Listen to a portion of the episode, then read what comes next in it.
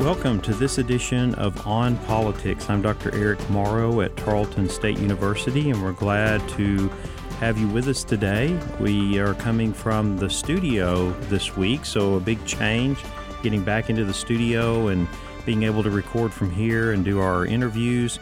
So we want to uh, uh, continue that as we see things improving, at least in terms of infection rates and the vaccinations and the the pandemic as it is changing, and we'll get into more of that in the weeks ahead as we analyze the politics and the issues around that, and especially the role of government. But we're here at the studio at, at KTRL 90.5 FM, and that's where you can hear us each week right here on Sundays at 12 noon and of course uh, available after the show on SoundCloud or wherever you get your podcasts. So we're glad you're here with us this week, and it's just me in the chair. I don't have an interview this week, but we've got a lot of issues and things to cover. Uh, we are going to look back at the local elections that happened around the state earlier in the month. We're also going to revisit the idea of secession uh, because there was a very interesting article that looked at it from an economic perspective, and we want to bring that back into the picture and talking about Texas and and and looking at it across the United States. It's a topic that comes up regularly, but it's also one that uh, most people dismiss uh, and saying, "Well, we're the United States of America. This won't happen." But in Texas, it's still a, a, a vestige there within our political culture of Texas being an independent republic. And so anytime secession is brought into the news or becomes a topic of discussion, uh, ears perk up. Uh, the other topics that we want to look at today is the uh, ouster of Liz Cheney uh, from the Republican conference chair in the House and we'll talk about the politics of some of that and a little insight into party politics and how that works and how this uh, issue and her ouster illustrates some of the political challenges that go on within political parties, especially now as we look to the 2022 elections and, of course, Republican efforts to try to take back the House of Representatives and, and possibly the Senate. And we'll wrap up the show today talking about health insurance in Texas and looking at why or what some of the issues around this in terms of why the Texas legislature uh, really didn't address uh, this uh, during the session as it wraps up. Uh, could happen here in the last uh, few weeks, but uh, it's not very likely. And what are some of the challenges there in a state that has the largest percentage of uninsured people in the country? So glad you're with us today for a really packed show looking at a number of different issues on the state, local, and national level. So let's start out with local elections that happened on May 1st. We look back just here a few weeks, and we had elections going on all across the state. Uh, some to replace people who were in the, the House of Representatives. That one was District 6, is the closest one to us, uh, where you had an election uh, and then most of it was city elections, city mayors, city councils, school districts, and of course, bond elections. And of course, we'll get to our election here in Stephenville as a part of this as well, where uh, there was a special bond election on five different propositions, uh, all of which didn't pass. And so, getting into the uh, aspects of that and the challenges with that, as well as the politics. Uh, we'll we'll talk about that here in just a moment. But as we look across the state, I think one of the th- interesting things that we see in at least the data that we have before us now, and of course more of this will be coming in in the weeks and months ahead, and it will be it will be able to get a, a better picture of what happened with this election. But uh, if you put aside all the uh, elections for office, mayor, uh, city council, school districts, and so forth, and look at uh, bond elections or proposition elections that were going on around the state, uh, you see some interesting things. Uh, so one of the things I did was look at, at least in the North Texas region, North and Central Texas, look at bond elections, and it was really interesting to see how in larger communities like Irving, Richardson, Plano, a lot of the growing communities in the metropolitan areas, that the majority of their propositions that involved raising additional funding for community uh, improvements for school districts, they passed, uh, and they passed by, uh, uh in most cases, by good margins.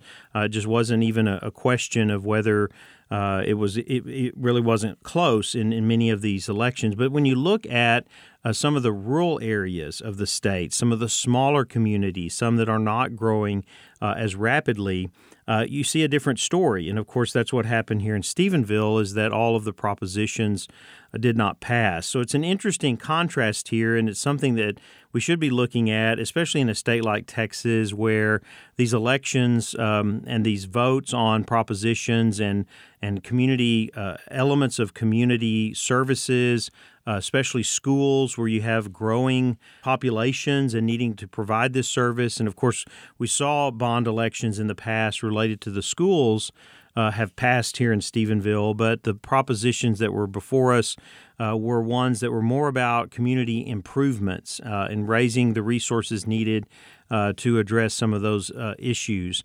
So, one thing you have to look at it in terms of where, where the focus is, but in many of these larger communities, and this is kind of interesting because the property tax rates uh, and property values are higher uh, in many of these communities, especially those suburban or what used to be suburban communities in the Dallas Fort Worth area. And I think that's one facet of it is to the percentage of how it impacts property taxes, where you may already have higher property tax rates, and so that percentage was not as significant. Whereas here in Stephenville, you saw many people uh, or people receive their property tax statements in advance of the election, and that cost to the individual and how well they were informed of that or not uh, could have been a critical issue. Of course, one of the key ter- issues in all of these elections, and this happens, and you see this whether the city is large or small, is turnout. These uh, local elections uh, because of when they're held, because they're not tied to a broader election that's going on in the state or across the nation, uh, they just don't have the turnout uh, that you would see in like what we saw last November in the presidential election. So it's it's very challenging, and it really is dependent on people uh, turning out for these elections in order uh, to to vote uh, especially for those that are trying to get things passed, or as we saw in the Stephenville election, uh, that uh, some of these were very, very close and, and some were not. Uh, so there's a couple of factors that I wanted to look at just in my gleaning of the initial data that's out there uh, on these special elections that were going on, or these uh, elections to raise money uh, for community improvements or even to change government. There was one uh, proposition that was on the ballot in Austin about shifting from a weak mayor system with a city manager, and it was the proposition was to do away with the city manager and, of course, move to a strong mayor system.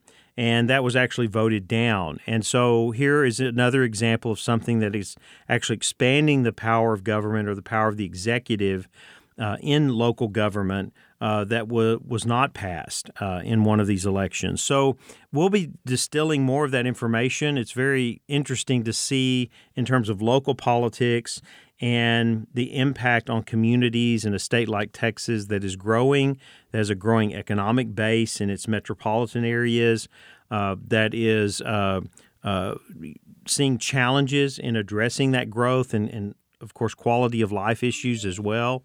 Uh, one of those, uh, or let's look here locally, I think one of the things that we want to look at uh, are these different propositions and, and really what happened with them. Uh, so there were five propositions on the ballot.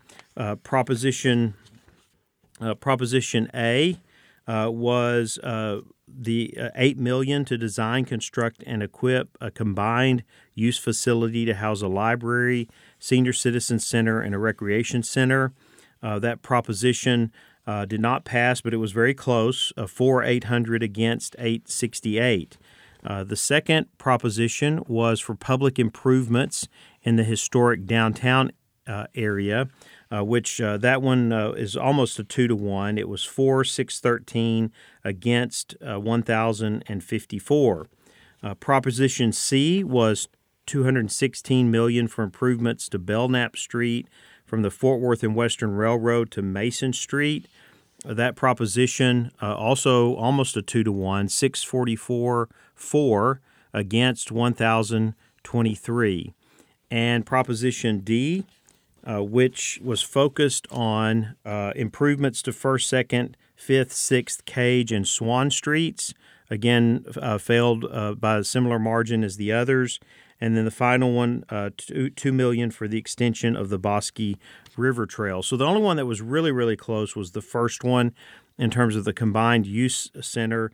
And when you looked at all of this, of course, the data or the information was that was provided uh, was that the propositions together in terms of home valuation uh, would add a total of one dollar and one cent per one thousand valuation. So if you had a home valued at about two hundred fifty thousand, it would be an additional two hundred fifty three dollars a year uh, in, in property taxes.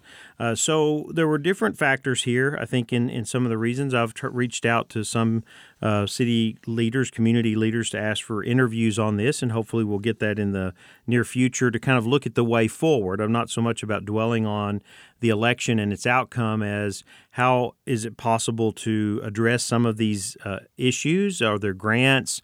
Uh, could the federal infrastructure plan, if that's passed through Congress, provide resources to address some of these things?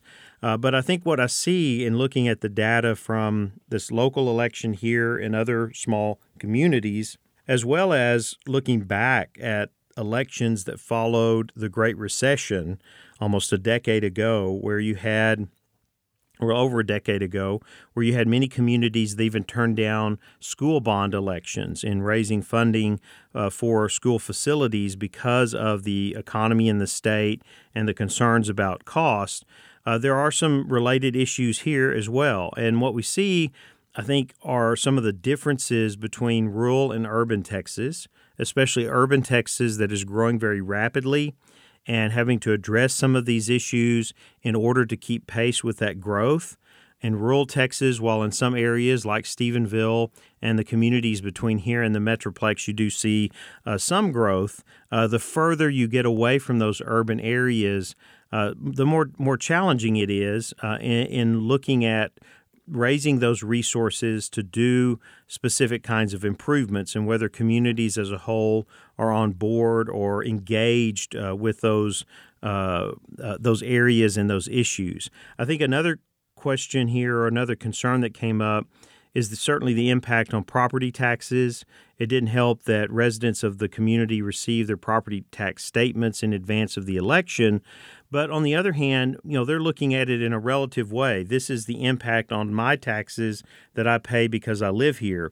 You compare property taxes here to uh, property going further east and north in Granbury and moving on up into the Metroplex, or you look down to the south and southeast, Austin, and so on you see people paying uh, much higher uh, property taxes, property values being much higher, and and so people are are not looking at that. They're not looking at it comparatively uh, to say, oh well, look at all of what other people are paying in order to have whatever community services or whatever that's funding in terms of uh, needs within that community uh, it, it's looked at relative. That's, that's another $200 a year. That's another $300 a year.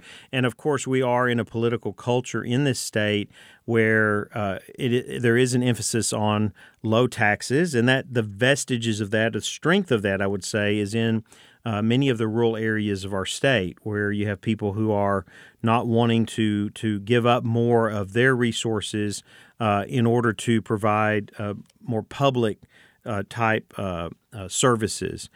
The other is economic growth. Uh, the focus here on how do these things contribute to economic growth and and looking at some of the material here related to these propositions, of course, the the focus is on making improvements to the community, to the resources in the community, in order to attract more people, more businesses, uh, to to see that the community is kind of on this this growth pattern here uh, and is is welcoming uh, more uh, economic uh, investment and wanting to bring more people here, especially in terms of tourism and other areas that kind of drive the local economy and drive uh, uh, investment and, and growth as well. And so that is is not always a priority for everyone. And I think that's an aspect of this that we do have to consider that's very different from a metropolitan area where it is about growing that constantly growing that economic base. And and I don't say that to say that people are against that. I think that they see that there is already th- things that are happening in this community, things being built, uh, new stores coming in, uh, new restaurants, and so on, and and they they may be more measured in under in, in engaging with that. How how fast do you want to grow? How uh, quickly do you want the the next level that will bring in these particular restaurants or these particular box stores and, and so forth? Uh, timing is another part of it. Of course, turnout, uh, the the property tax statements going out, uh, publicity about the propositions. Uh, all of these things are factors that played into this and make it very challenging in, in, communities like Stephenville and others that are not quite as connected to metropolitan areas, uh, but are experiencing some growth and some uh, economic uh, investment that makes city uh, uh, decision makers look at the type of things that would help to improve uh, the community and make it a more attractive place for businesses and for uh, residents uh, to to land. So we will see in the weeks and months ahead what options the the community may have to address some of these issues. Uh, one of the challenges with this could most likely be the number of propositions as well. Uh, we saw that four of them were voted down by a significant uh, number of votes, and that in and of itself could say that this may have been too much at one time, that uh, yes, while it was very aggressive, uh, maybe the community itself is not quite ready for it. And then also, there's a strategy to the way these things are approached, especially when you're talking about elections and government and taxes and raising resources. And that is public relations information, getting it out, uh, engaging people and asking them to be supportive, making them aware of it so that they can uh, offer their vote if they are either for or against. So, interesting times uh, for communities like Stephenville and others as well.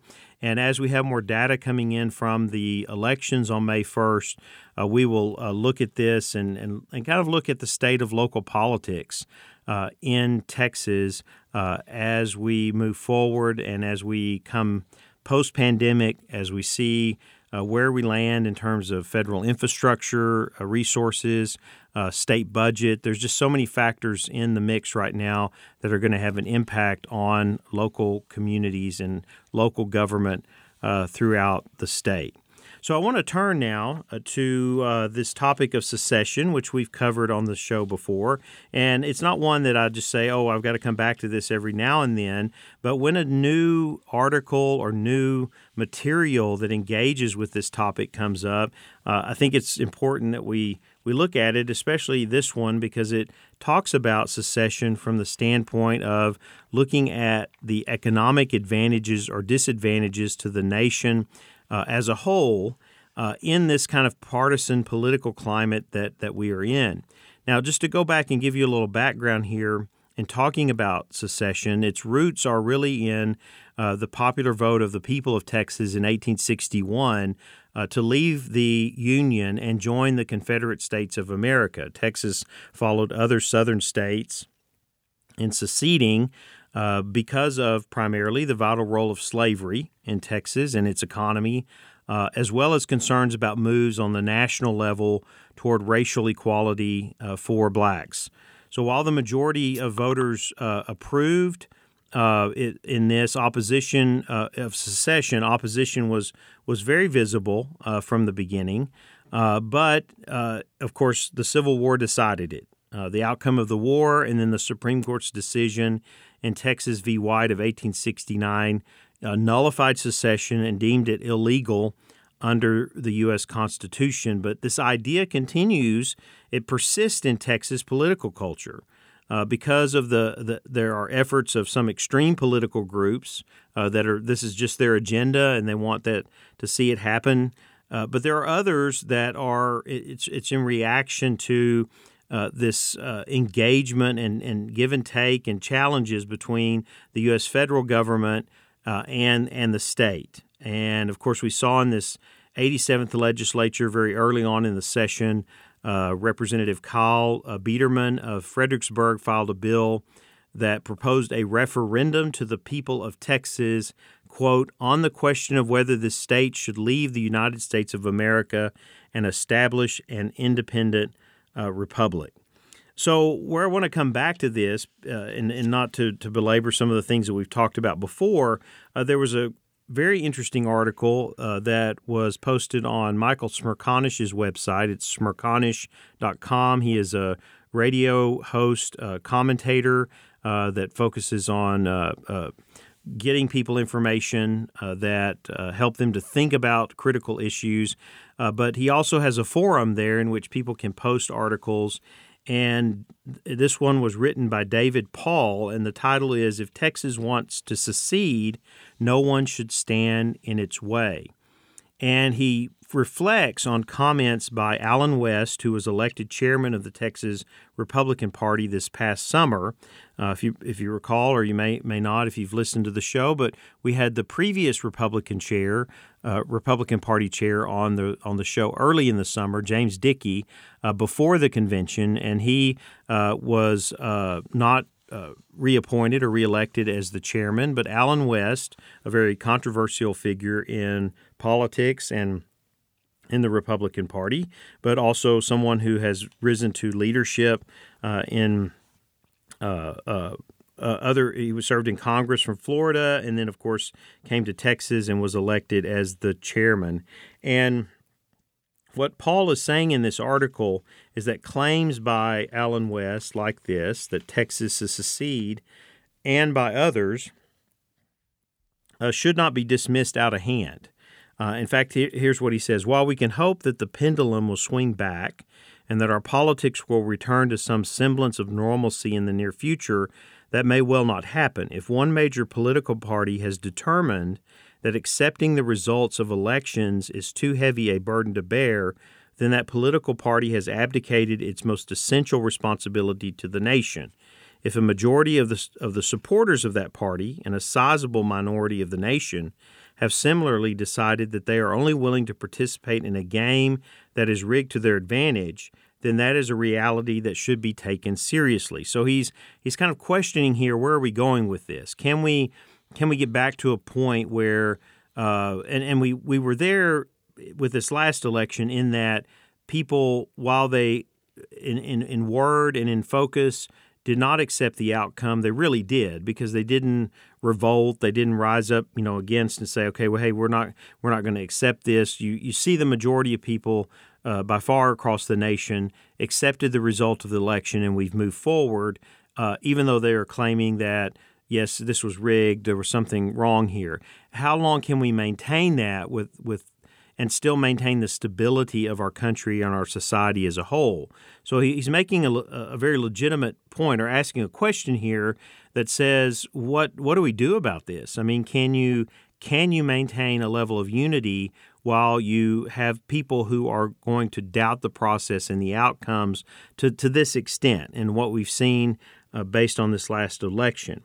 Uh, so, what he brings up then is looking at the economic advantages or disadvantages to the rest of the country.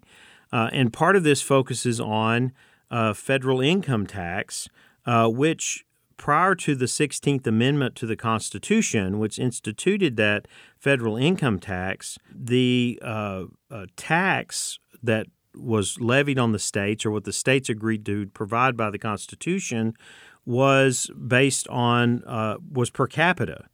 Uh, so it was a, a, an equitable system that taxed states or asked for resources to fund federal government based on the number of people living in the state. Uh, that all changed in, with the 16th Amendment and the creation of a federal uh, income tax. Uh, so that there is a lot of disparity here now, and actually, blue states uh, contribute more in resources to the federal government uh, than per capita than red states do. And so he points this out in the article. What he he looks at this and he says a ranking of states by median household income illustrates the alignment of wealth and politics. Among the 20 states with the lowest levels of household income, New Mexico is the only outlier blue state. All the rest are red states, at least in terms of the of the last election. At the other end of the income spectrum, Alaska, Utah, and North Dakota are the only red states among the 20 wealthiest states. The middle 10 states on the list split 50 50 and notably include seven states that turned out to be pivotal in the 2020 election Nevada, Arizona, Georgia, Pennsylvania, Wisconsin, Iowa, and Texas.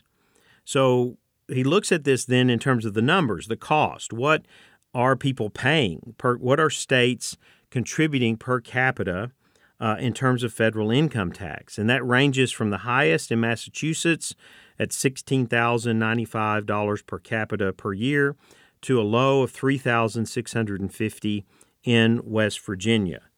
Uh, so it says that the average household in Massachusetts paid more than four times as much in federal income taxes as its West Virginia counterpart.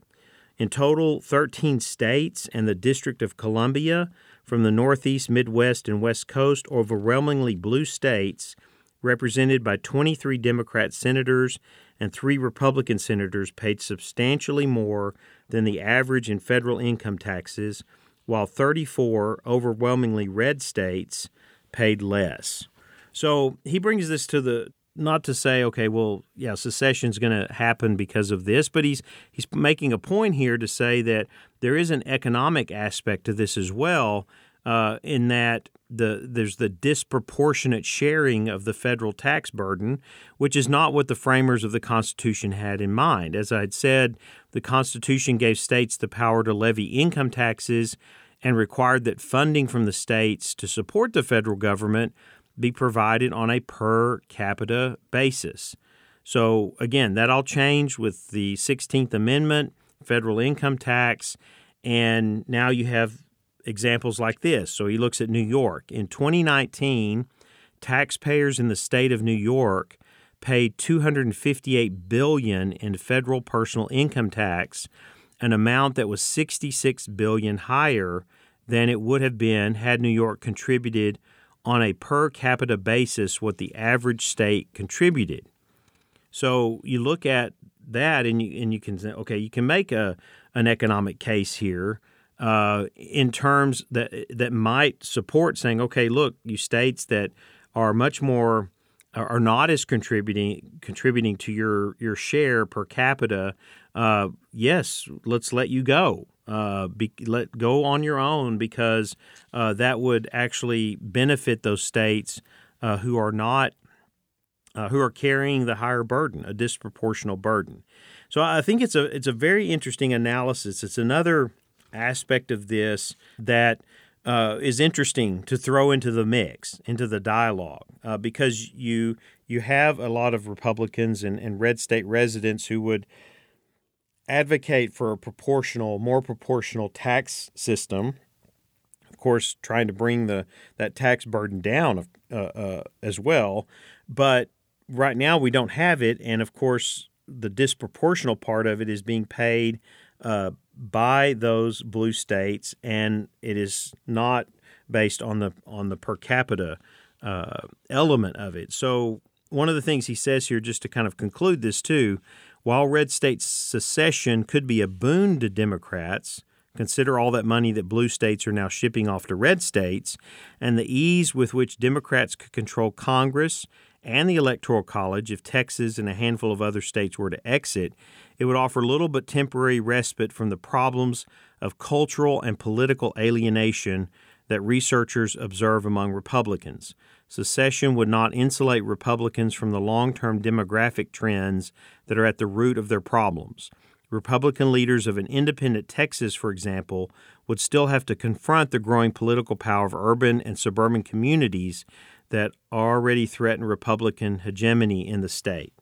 So, again, just some interesting thing to think about to uh, uh, to to add into this mix of discussion about secession when we look at the proportional or disproportional sharing of the federal uh, tax burden uh, and how that might play into uh, the benefit of some states over against the others. Not that that we would see this would happen. In fact, I think this makes uh, the issue much more complicated uh, because you're going to have red states that would react and say, well, the tax burden's too high to begin with anyway.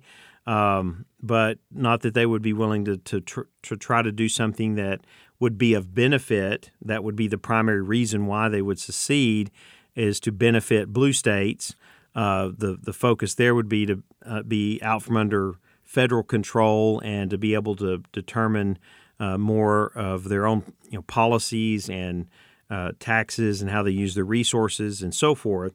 Uh, but it is it makes for interesting discussion and, and for thought because it's an, a way of looking at secession uh, that I had not seen before and I wanted to bring it to your attention. I've posted this article on our Facebook page that's on politics with Eric Morrow, where we post uh, related articles each week uh, to the stories that we discuss uh, on the show. And of course, if you missed any part of this first half of the show, you can listen to it on SoundCloud after the show airs, and of course, download where you get your podcast. We're going to take a quick break from On Politics, and when we come back, we'll talk about politics in the Republican Party with the ouster of Liz Cheney as Republican Conference Chair. We'll be right back. Politics can be confusing, but On Politics with Eric Morrow has your back. Follow the show on Facebook. Search On Politics with Eric Morrow to stay up to date with the show and all the sources to follow right along.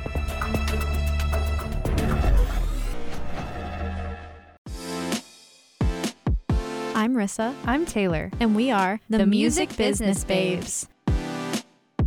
Music Business Babes is a music based bi weekly podcast where we answer tough industry related questions, discuss updates in the industry, provide insight from our own personal experiences, and share fun stories along the way. You can catch the show by searching for Music Business Babes or Tarleton Radio Network, wherever you get your podcasts. Welcome back to On Politics. I'm Dr. Eric Morrow, and we're glad you're joining us today. In the first half of the show, uh, we talked about a couple of issues. One was local elections around the state, focusing on the proposition election here in Stephenville and kind of comparing that with what happened in other communities, especially in urban, more urban areas.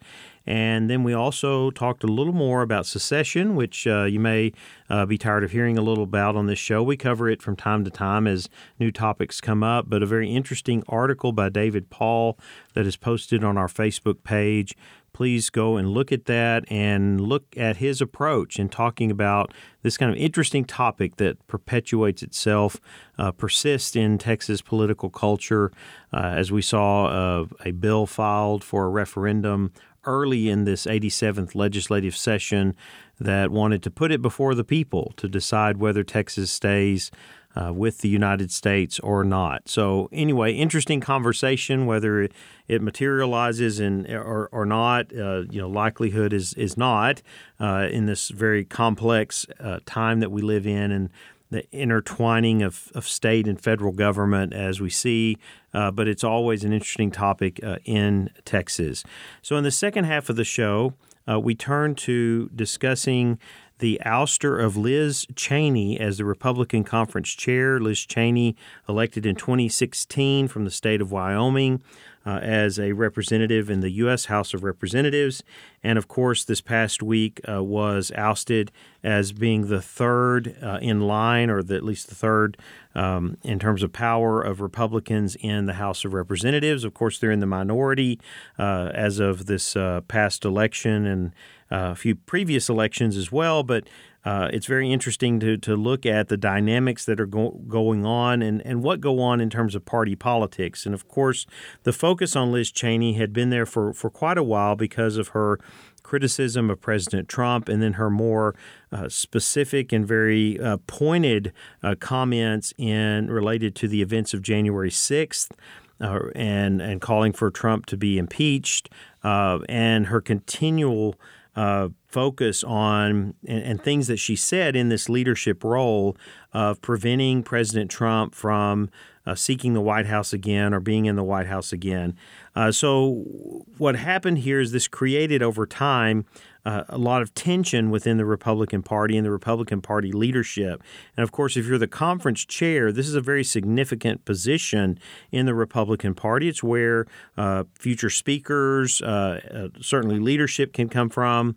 Uh, more higher leadership. Uh, it's a very prominent position that gets a lot of media attention. When that person speaks, uh, media are, are there and they're engaging with it because it is speaking uh, on behalf of the majority of people in that party in uh, the House of Representatives. And so she began to receive more and more focus and concern uh, by the minority leader Kevin McCarthy and by others uh, in the Republican Party because of these comments that she has made about President Trump and because of her very open statements that the uh, election was legitimate, that even those that who did not uh, ratify the election in uh, uh, back in, in, in January with Congress should not be disqualified from running for the White House. Uh, so she's had some very specific things that he, she has said that have not been in line with a good number of members of her party. And so this has had continued to build over the months and the weeks, of course, starting last year, going through the events of January 6th and following, uh, to the point uh, that uh, she was uh, removed from that position uh, this past week. Now, when we look at this in, internally within a political party, uh, this was a very challenging position for Liz Cheney, who wanted to speak her mind and her position on this. Uh, but she was in a position in, of leadership that really is expected to be in sync with the other leaders. Uh, that's why people are put in these positions. That's why people are are, are chosen to to be in the party leadership within the chamber and within Congress is because they are in sync with the other leadership. They're able to to collaborate and work with them, and of course, make sure that the messaging that's coming out of the party, uh, especially if you're in the minority, is uh, uh, offering unity uh, and a unified message and a focus. And so, this is what partisan politics. This is what the Trump era. This is what the past election. This is what all of these factors have have created is this level of tension and this this engagement with these particular issues that have made it very challenging among leaders uh, within political parties. You see some it among the Democrats as well, although the, the Democrats have a, a, a much broader level of diversity and challenges at times in navigating that amount of diversity. It's there within the Republican Party as well. And this event really highlights that. Now, Liz Cheney and those that agree with her within the Republican Party in the House of Representatives may be a very small minority, but they're they're still there.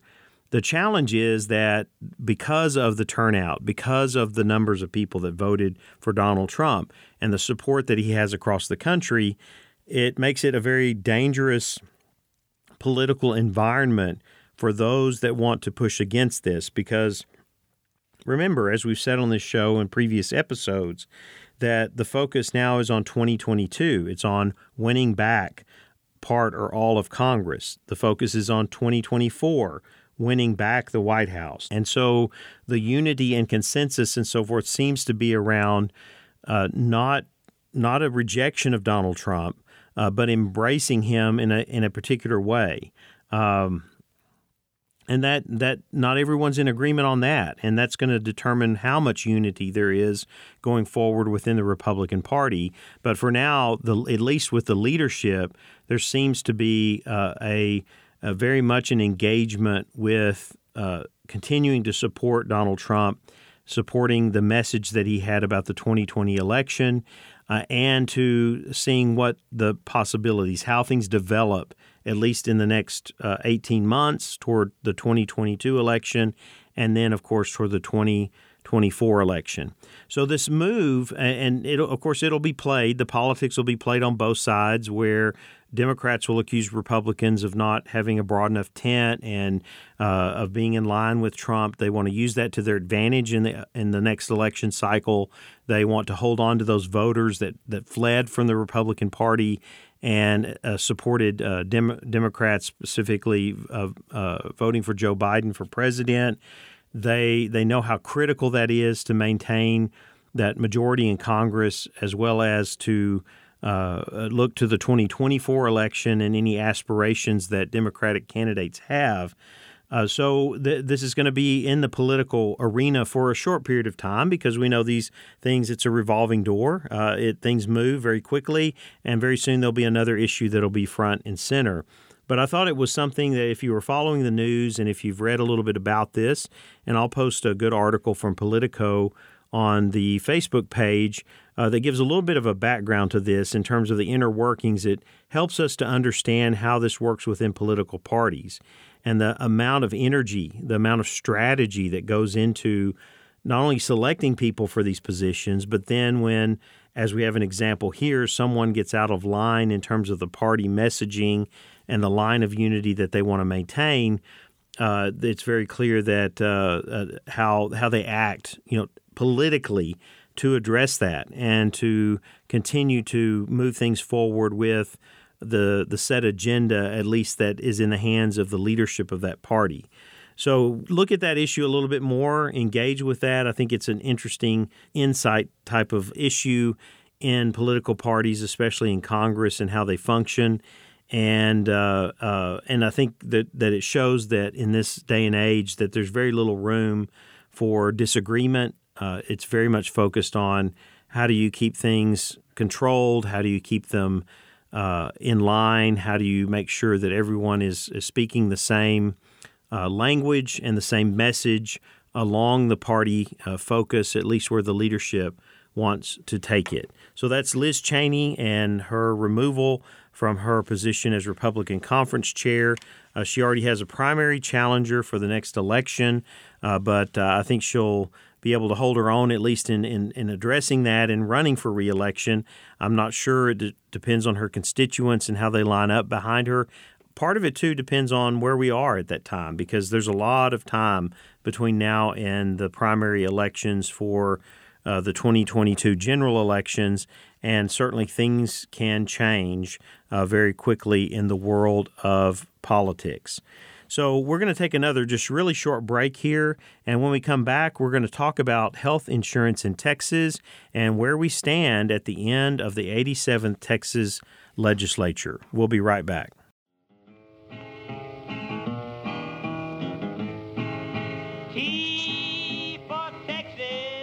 T for Texas is a Texas based history podcast from historian Dr. T. Lindsay Baker.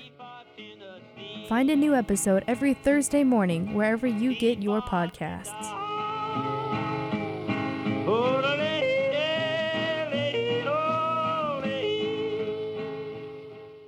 Welcome back to On Politics. And for our final segment of the show today, we are going to talk about health insurance in Texas an issue that is long-standing as a challenge in the state, especially when we look at the data and the number of uninsured. Uh, Texas continues to lead the nation, and, and at the moment, in terms of the number uh, of uninsured. Of course, we're a large state with a large population, but also in the percentage of the population of the state that is uninsured. So we are just below 20%, around 18.7% uh, that are uninsured, that have no uh, health insurance in the state. And uh, the legislature was chided a little bit this past uh, week by Ross Ramsey of the Texas Tribune uh, in wondering why this was ignored. Why do we continue to ignore this challenge as it becomes more costly uh, and more significant in the state, especially in light of the federal resources that have and, and, and will continue to be provided? And of course, that's at the heart of this and why Texas lawmakers have been reluctant to uh, expand uh, Medicaid in the state. Uh, that is something that's been offered to the state even back as the Obama administration, the first administration, when the Affordable Care Act was passed, and Texas passed on it then uh, and has continued to do so uh, out of concern that Medicaid costs would continue to be a challenge for the state. Yeah, it, it already is in terms of the budget, uh, but that, that seeing that that would only increase the more people who were eligible if the ceilings for Medicaid uh, uh qualifications were raised. And, and of course, uh, initially the focus was the federal government covering the majority of that, but over time, states would pick up more and more of the cost. And of course, that, that has been an issue all along. It continues to be an issue, even though federal resources have continued. And Texas, to a certain extent, has uh, received some additional support and waivers uh, in terms of its uh, using state resources for this but it, it, it did not get any attention in this legislative session. and and now we're we're faced with the reality, especially post pandemic here, and as the effects of the pandemic continue, people struggle with health issues related to it. It's still out there. We don't know where what direction it may go in the near future, if depending on what we see. But insurance is critical uh, to addressing this. And instead, Texas has taken the other approach of saying, well, they can have access to health care if even if they don't have insurance we'll get resources uh, to do that. But those resources that come from the federal government that help Texas pass those on along to hospitals and, and medical care providers that treat people without insurance, uh, those resources are, are, are very much limited. Um, and so, what we're going to see is that the Medicaid issue is going to continue to linger uh, long past this legislative session, as, as uh, Ross Ramsey writes. He said, Earlier this year, the federal government reneged on a 10 year extension of another source of Medicaid funds known as a 1115 waiver. And Texas uses this to cover some of the cost of uncompensated hospital care. Uninsured people get some of their medical care in hospitals uh, that, that, that have to provide the care even when patients can't pay for it and the Medicaid money in the waiver helps to reimburse those hospitals. So, what's happening now is that this waiver uh, is going to expire in September of 2022, and that is going to leave Texas with a challenge here, uh, especially because the legislative session will not be until January of 2023. Uh, so, how will they handle this? How will Texas compensate uh, for the uninsured who seek medical care uh, but do not have Medicaid coverage. Uh, so Texas has been using this waiver and its reimbursement of uncompensated care uh, ever since turning back legislative proposals to expand the state's Medicaid coverage. So, what we've seen, if we look back over the past decade on health insurance coverage in Texas, uh, we can see that the high point was in 2010 when about 25% uh, of Texans did not have health insurance. And that number started to decline in the past decade and dropped below 20% uh, in 2015. Uh, but since that time, it has, has stayed steady until recently when it started to go back up. Uh, of course, another facet of this is that 12.8% of children in the state are uninsured and are not qualified for uh, Medicaid. And so this is an ongoing issue that raises concerns about the quality of life in the state. It raises concerns about access to uh, wellness care. It raises concerns about access to uh, mental health care, uh, which can be very costly, and how people actually pay for that if they don't have health insurance.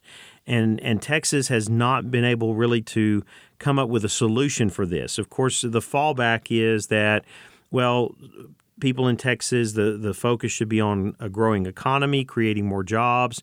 And if people have jobs, then hopefully those jobs or those companies will be able to provide employee based uh, health insurance, or someone will have the money to go out then and buy uh, health insurance, uh, catastrophic maybe insurance that deals with the major big issues that come up. Uh, and, and that's been the approach uh, because the state is very much concerned. State state lawmakers are concerned about the long term impact of Medicaid cost uh, on the state itself. And of course, the challenges too, and as we saw under the Affordable Care Act, uh, Texas chose not to manage its own uh, insurance exchanges. Uh, those have been managed by the federal government and of course the challenges then of getting people to either enroll in those or to have the resources to uh, to to buy health insurance. So we really see this as an ongoing challenge that the Affordable Care Act, while it provided some solutions to address some of it, uh, the state was not a willing partner in that, and we're seeing uh, the impact of that long term and seeing it as still a, a, an ongoing challenge. And the where this may uh, get to the point of a crisis stage is when that waiver expires and you have hospitals that uh, that are not getting compensated. The state does not have those resources from the federal government to compensate hospitals for uh, providing care to the uninsured. Uh, what happens then? What what do hospitals do? What do medical care facilities do? What does the state do? Uh, of course, lawmakers will be coming back this fall for a special session uh, because of the delay in the U.S. Census and the need to do reapportionment on the maps to determine districts uh, for the U.S. Congress and for the state Senate and House of Representatives. Uh, so this could be an issue that comes up then. Uh, many think that it will not. It'll just be something that will kind of linger and languish uh, now until the next legis- legislative session, uh, and it has some significant impact on the budget. So we will see. It's a very critical issue we'll follow in this state that is directly related to quality of life, citizens of the state, and of course, economic uh, concerns as well. I want to thank you for joining me today on politics. Join us right here each week, 12 noon on Sundays on KTRL 90.5 FM. Thank you for being with us.